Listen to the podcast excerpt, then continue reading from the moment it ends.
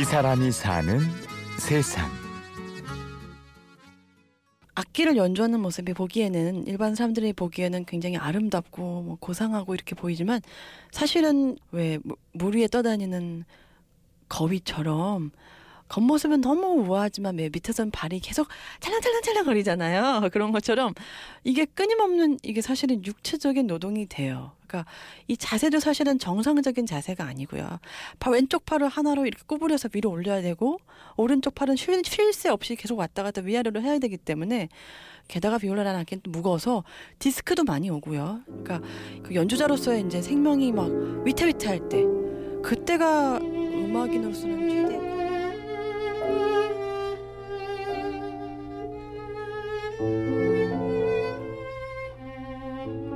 수원시립교향악단에서 부수석 비올리스트로 활동하는 이지윤 씨.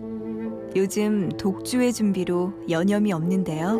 있다. 여기서부터 가야 되는 아, 여기서 쭉 자, 가는 척만 했다가 또 다시 랄렌 또 랄렌 그러니까 살짝만 살짝 또 랄렌 굉장히 얘기를 많이 해야 돼요. 나 여기서 이렇게 할 건데 너 거기 맞춰줘 아니면 뭐 아 내가 여기서 이렇게 갈 건데 이건 어때 서로 써주 서로 이렇게 의견도 나누고 공유도 하고 또 가끔 이렇게 부딪히기도 하고 조율을 하는 과정이에요. 네 어, 준비를 꽤 해야죠. 네 뭐, 저는 많이 이렇게 부족하지만 좀 더 많이 하신 분이 많은 것 같아요. 준비해야 되죠. 네.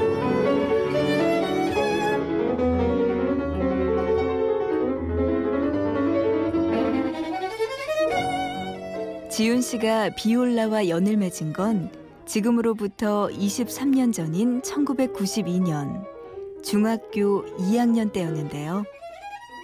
비올라를 전공하면서 나름 탄탄대로를 달렸던 그녀에게 잊을 수 없는 사건이 발생한 건 지난 2001년 미국 유학길에 올라서였습니다. 어, World Trade Center가 이 납치된 비행기 공격으로 무너지게 되니까 미국인들이 충격을 금하지 못했습니다. 이제 건물이 붕괴되기 전에 무수한 사람들이 이제 창밖으로 뛰어내리는 그런 제- 사실은 그 목격이 됐거든요. 9.1 테러라는 게 사실은 전쟁 세대에 제가 태어난 게 아니었기 때문에 굉장히 놀랐고요. 그 무너지는 순간 어 저희 다 부둥켜 안고 울었어요, 진짜.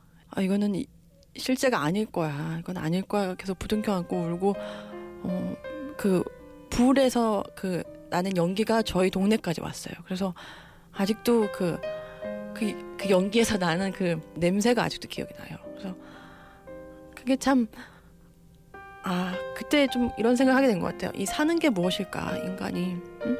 내가 이렇게 무엇을 위하여 여기로 왔을까라는 최고가 되고자 하는 꿈에 부풀었던 미국 유학. 하지만 24살의 지훈 씨에게 9.11 테러의 충격은 감당기 어려웠고 결국 삶이란 무엇인가란 질문을 남겼는데요. 바로 그때 지윤 씨 개인에게도 큰 시련이 다가옵니다. 제가 어느 날 일어났는데 그 이렇게 보통 일어나서 세수를 하러 들어갔는데 이렇게 팔이 안 굽혀지더라고요. 예, 양손이 다 딱그 느낌이었어요. 양손에 제 근육을 다 잘라놓은 느낌이었어요. 누군가. 그래서 이렇게 너무 놀래가지고 이제 수업이고 뭐고 그냥 병원부터 갔는데 또 희한한 게 뭐 엑스레이를 찍어도 엑스, 엑스레이 상에는 별 문제가 없고 다들 의사들은 뭐 한 달 쉬면 나을 거다. 어 그, 그러다가 이제 결국 이게 안 나니까 점점 점점 더 불안해졌어요. 가족과 주변의 기대를 한 몸에 받으며 오른 유학길이었지만 지윤 씨는 결국 4개월 만에 한국행 비행기에 몸을 실어야 했습니다. 그때는 저는 그게 끝이라고 생각을 했어요. 아, 나 내가 이렇게 평생 죽어라 이렇게 정말 좋아서 사랑했던 것임에도 불구하고 아, 이렇게 끝이구나. 그래서 그냥 매일매일 아침부터 저녁이 그냥 눈물이었던 것 같아요. 아파서 운 것도 있고요. 그렇게 이어진 1년의 시간. 하지만 지윤 씨에게 절망의 끝은 실패가 아니었습니다. 음악을 못할 수도 있겠구나란 두려움이 다른 진로에 대한 모색으로 이어지면서 어느새 마음의 안정을 되찾고 몸도 좋아지기 시작했는데요.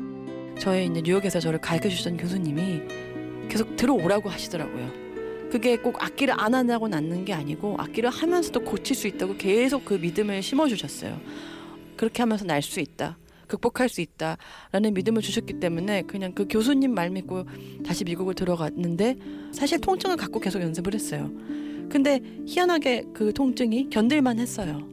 아파도 참자, 참자. 예. 어, 그, 그러다가 이제 3년이 딱 지나니까 어느 순간 나아 있더라고요. 아, 너무 행복했어요. 너무 기적 같았고, 진짜, 아, 이런 날이 오는구나. 예. 아, 나도 드디어 그렇게 3년의 슬럼프를 견뎌낸 지훈 씨. 그때로부터 10여 년의 시간이 흐른 지금 자신의 네 번째 독주회를 준비하고 있는데요.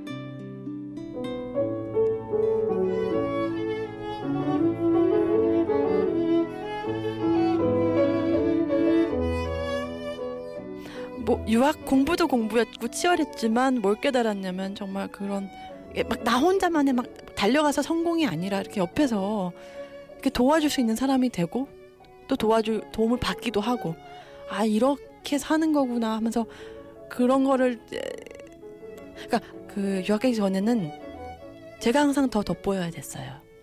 예를 들어 빨강 색깔 같은 거죠.